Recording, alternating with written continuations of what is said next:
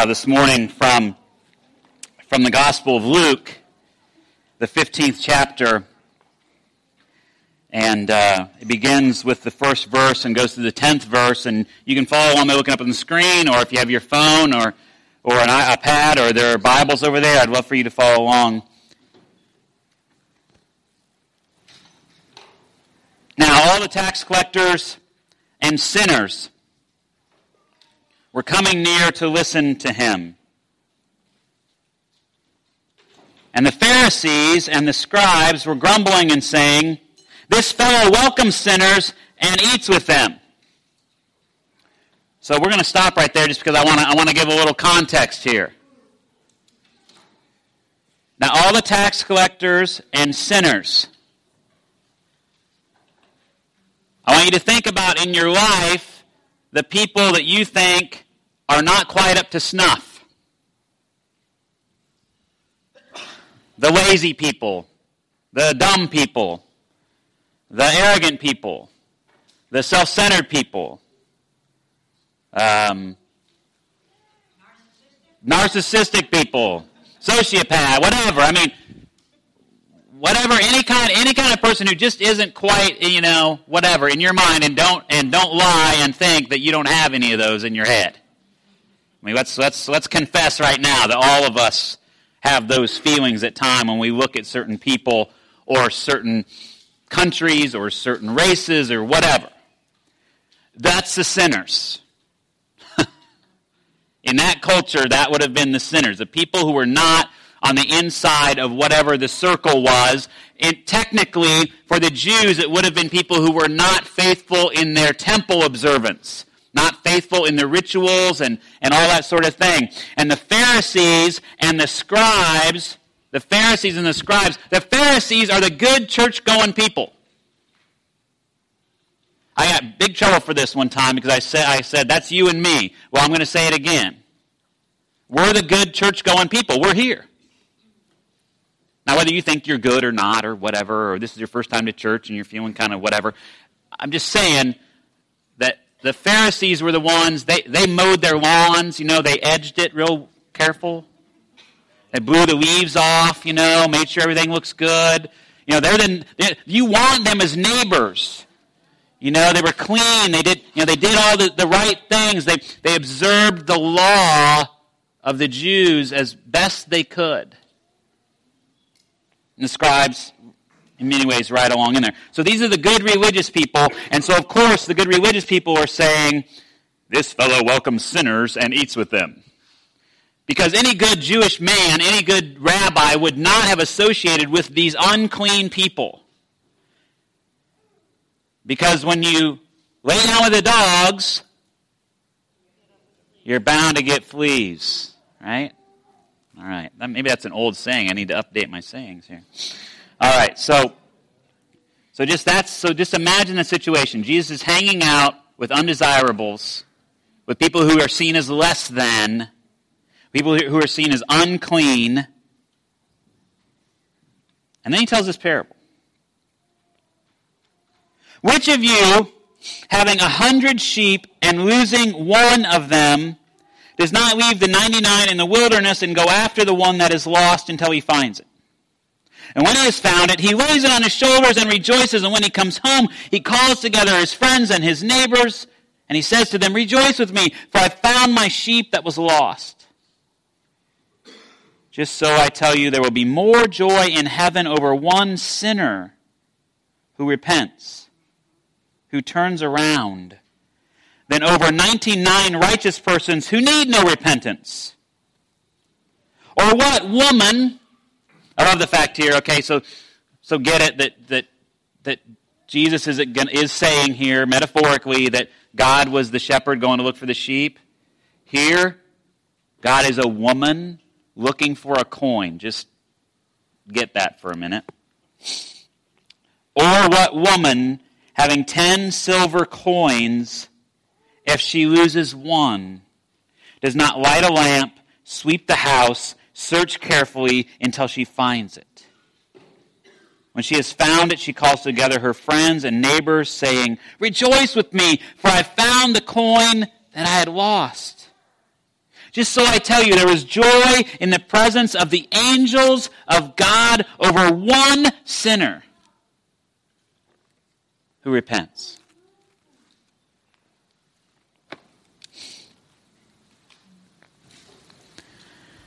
On that day 15 years ago, I was uh, in the Manse, which is where the pastor lives, the church that I served in Ohio. I just turned off the TV and uh, called my music, the woman who was our music director, or really our, our, the person who directed our choir, and, and we were talking about hymns um, for that Sunday. And all of a sudden, she just, her voice changed and she said, Joel, I, I, I think you need to turn on the TV. I said, okay, um, we'll talk later. Click. Turn on the TV. And you know what I was seeing. I was in Ohio. And I just sat there mesmerized for about three hours, like speechless. No clue what to do, what to think.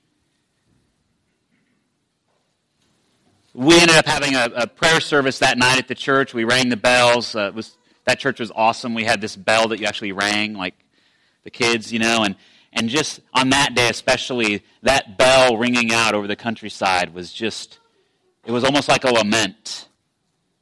People came to, to worship and to, and to pray. And on that day, much was lost, wasn't it? I mean, lives were lost, countless families, and the ripple effects and the of all of that, of the people who were lost on that day. I think we lost in America a sense of, of innocence for many of us, a sense of exceptionalism that, you know, we hadn't had anything on American soil really, right, since World War II. I mean, and that was in Hawaii. So pretty, we can be pretty disconnected from that, even though that's a powerful memory for many, many of us. There's a loss of innocence, I think, loss of that sense of exceptionalism and of protection. I think what we found that day was um, the fact that when these things happen, how easy it is to turn to anger to blaming, to castigating whole sections of people just based on the actions of a few. It really showed many, many things. And in that prayer service that night, I was not necessarily the most popular person in the room when I said, many people have said, um, you know, that the world for us has changed. And I said, the world hasn't changed we just got a taste of what it's like to live in the world. It was a hard day. A hard day and a hard time after that. And as you know, I mean, there were lots of things that, that went on after that that I, I wish could have been done differently, been done better. I think, I think it was a real opportunity that America missed to come together. I think we missed it in a lot of ways. 15 years later, we're more divided, I think, now than we were then. I mean, at least for a little while, in a couple weeks or a month after 9-11, it sort of felt like we were all in this together, you know? Like, let's, let's link arms, let's figure this out, let's, let's, let's, let's, let's care for our neighbors because God knows what's going to happen. And let's come together and let's care for each other and let's do some things. And, and, but that dissipated pretty quickly. We put in some safety and security measures. We put in the Department of Homeland Security, and now we sort of go about our business. We lost a lot. We lost a lot that day. But in loss, I think, is the opportunity to find out what is truly important what truly matters for us. Jesus tells this parable, these two parables, and there's actually three here, but I didn't read the third one, of something valuable that was lost. Which of you, if you've lost something precious to you, is almost what he's saying, doesn't go and set aside everything and go to search for? And go to look for it. And when you found it, I mean, I don't know, I don't know about you, but, but when I've lost something that, me, that means a little bit more to me than just, I don't know, something, a piece of clothing or, or whatever, um, you know, it's like, I want to tell somebody. Hey, I found it. You know, this is, this, this is awesome. You know, like when you lose your kid in the grocery store, I mean, it only takes, I mean, I, parents, I mean, you know, it only takes like, and your heart is at, you know, the highest rate it can be. Your gut, you know, you got this pit in your stomach. You're like, I just saw them. You know, I just, what, I just turned my head for a second and all of a sudden you're off to the races. I mean, you know, the, the kid is in Indiana. You know, I mean, it's just, it's amazing what our minds can do. But we get real clear on what's important, don't we? The groceries don't mean anything at that point. We're going to find that kid. We're going to find that kid. But when things are going fine and everybody's together, like we we just sort of we just sort of bebop along and we don't you know we, we, we, we get distracted by things that aren't as important you know? How do i look in this dress? You know? Thank you. They want to see me in a dress 11.15 every sunday morning you know? I'm in a dress. Um, I'm picking on the women there just for a second, but the guys are just as bad. You know, did I did I did I did I get the hair right? Did I shine up the chrome dome just so? I mean, can you can you see yourself in that? You know. I mean, we get we get all tied up in stuff. What kind of car am I driving? Like, where am I vacationing? What can I post on Facebook to rival my friends? Even though we don't really want to talk about that. I mean, we get we get tied, we get caught up in all this stuff when when things are are are, are going fine going along, we forget what's really, truly important. And sometimes it takes us losing something in order to get that wake up call. What woman having 10 silver coins loses one and sweeps the whole house looking for that one coin. Here's the interesting thing about, about both of these stories is that, you know, a coin doesn't know that it's lost. It has no idea that it's lost. It can't cry out and say, Mommy, Daddy, or, you know, whatever. Sort of like that t shirt, you know, you're looking for. A sheep Oftentimes, when sheep are lost, they won't cry out because they're afraid that the wolves will get them, or the coyotes, or some other animal that is their predator, because they're completely unprotected.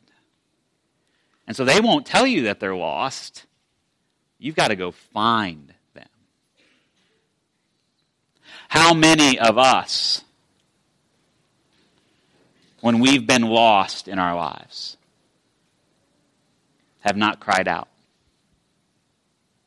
have not gone to seek help.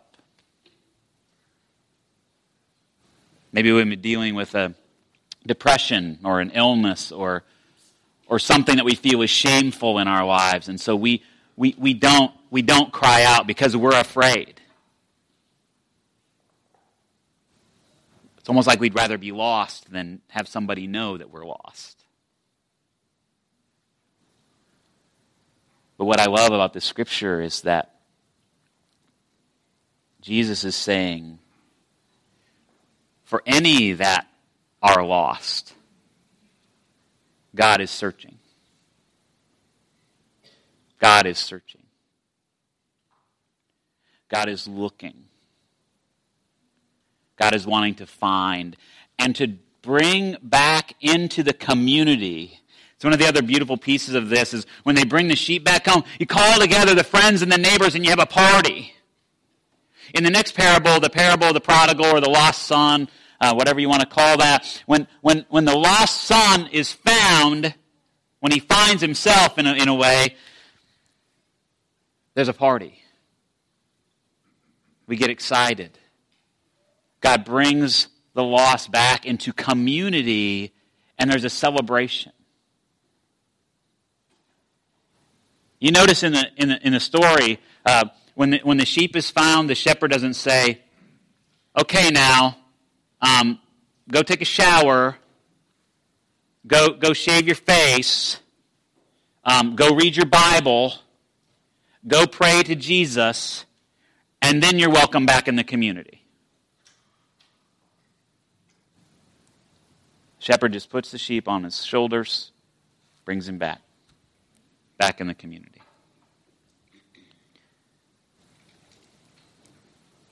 A lot of Christian communities talk about the lost and the found. And most of the time, the people that are in rooms like this, we're pretty darn self assured that we've been found. And oftentimes in many churches, especially today, I think it's getting, I, I, I still think we're becoming more and more divided, unfortunately. There's a sense of, yeah, yeah, you're welcome here as long as you become like us. As long as you look like us, taste like us, act like us, pray like us, read the Bible like us, you know, dress like us, whatever. I mean, if you look around this room, I mean, we all sort of dress the same, drive the same kind of cars, live in the same kind of neighborhoods for the most part. Right? I mean, that's sort of a natural tribal thing that happens. But I think we're called to more than that. As a matter of fact, I know biblically that we're called to more than that. But a lot of Christian communities are you know, oh yeah, yeah, yeah. We're, we're seek, we want to see, we are seeking and saving the lost as if, as if they've been given dis, special dispensation from God to decide who's lost and how they're supposed to be found.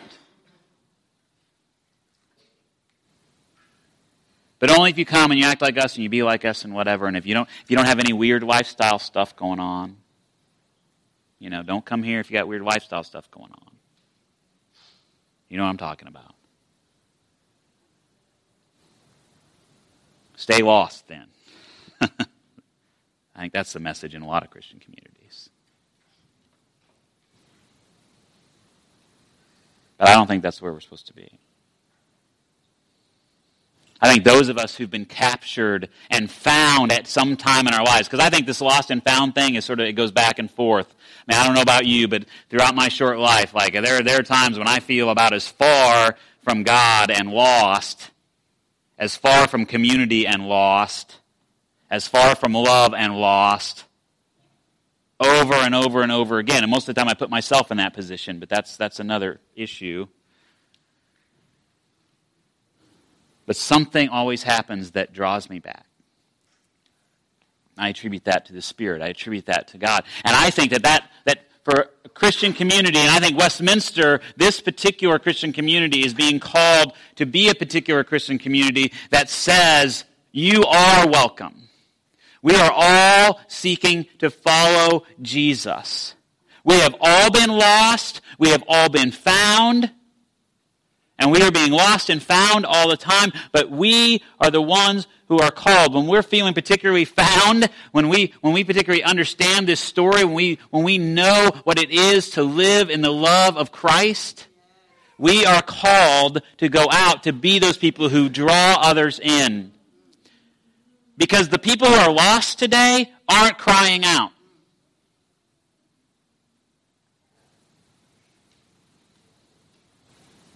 They may be your friends and neighbors.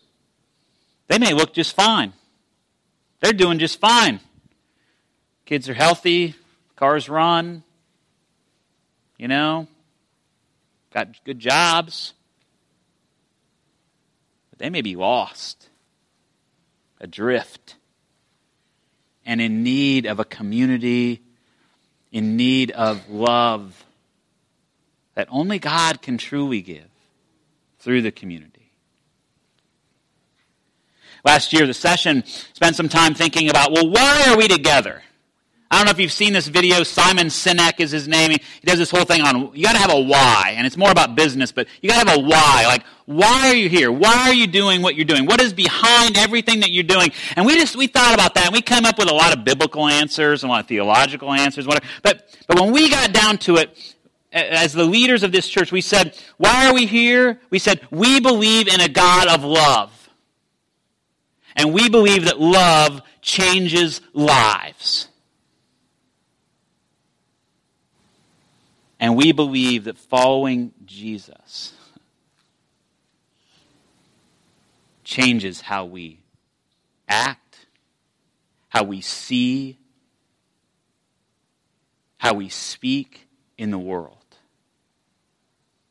We believe in a God of love.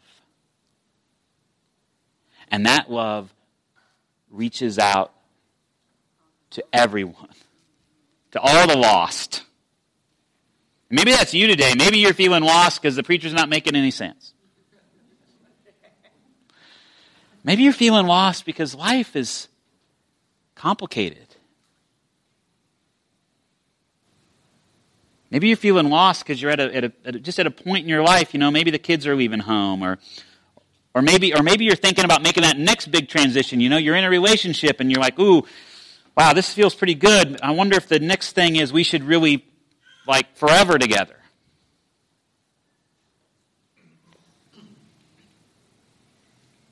I don't know what the, what's going on with your life, but if you're lost, God loves you and seeking you But there are a lot of folks out in our world who are being enticed by anger, by division, by hurtful words and ways of living. And I believe the Christian community has a lot to say about that, that that is not what we are about. We are about seeking the lost and drawing them into community, into a place where they can feel found. Not because they did something right, not because they got dressed up, not because they cut their hair, but because they are welcome in the presence of Christ.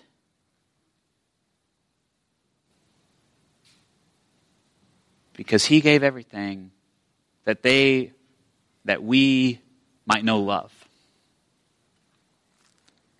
might know love.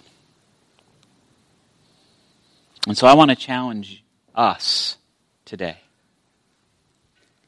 As this church gets ready to write a new chapter in its life, as we think about how we're, how we're changing some space in, in, our, in, in this building, I want us to think real hard how we're changing the space between our heads and our hearts.